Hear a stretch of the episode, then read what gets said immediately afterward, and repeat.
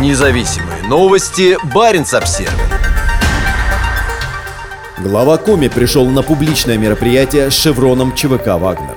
Владимир Уйба возложил цветы к мемориальному комплексу «Вечная слава» и памятнику воинам-интернационалистам «Скорбящий воин». На его плече была эмблема наемников. Глава Коми Владимир Уйба пришел на публичное мероприятие в честь Дня защитника Отечества с шевроном ЧВК «Вагнер». На это обратил внимание телеграм-канал «Возбужденная Коми». Уйба участвовал в возложении цветов к мемориальному комплексу «Вечная слава» и памятнику воинам-интернационалистам «Скорбящий воин». Вместе с ним были представители силовых ведомств, политических партий и молодежных объединений, а также участники войны в Украине. На плече губернатора был шеврон ЧВК «Вагнер». Бойцы «Вагнера» принимают участие в вооруженных конфликтах за пределами России, в том числе в войне в Украине. В России наемничество является уголовным преступлением. Летом 2022 года Вагнер стали набирать не отбывших наказания заключенных. Владелец компании Евгений Пригожин лично приезжал в колонии, где рассказывал заключенным об условиях службы. Частности, он говорил, что за дезертирство в их организации положен расстрел. В ноябре в интернете появилось видео казни одного из наемников Вагнера Евгения Нужина.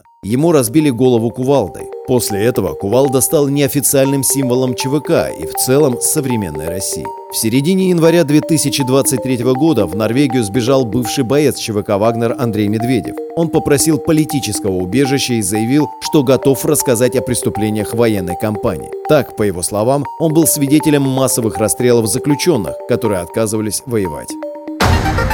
Независимые новости. Барин обсервис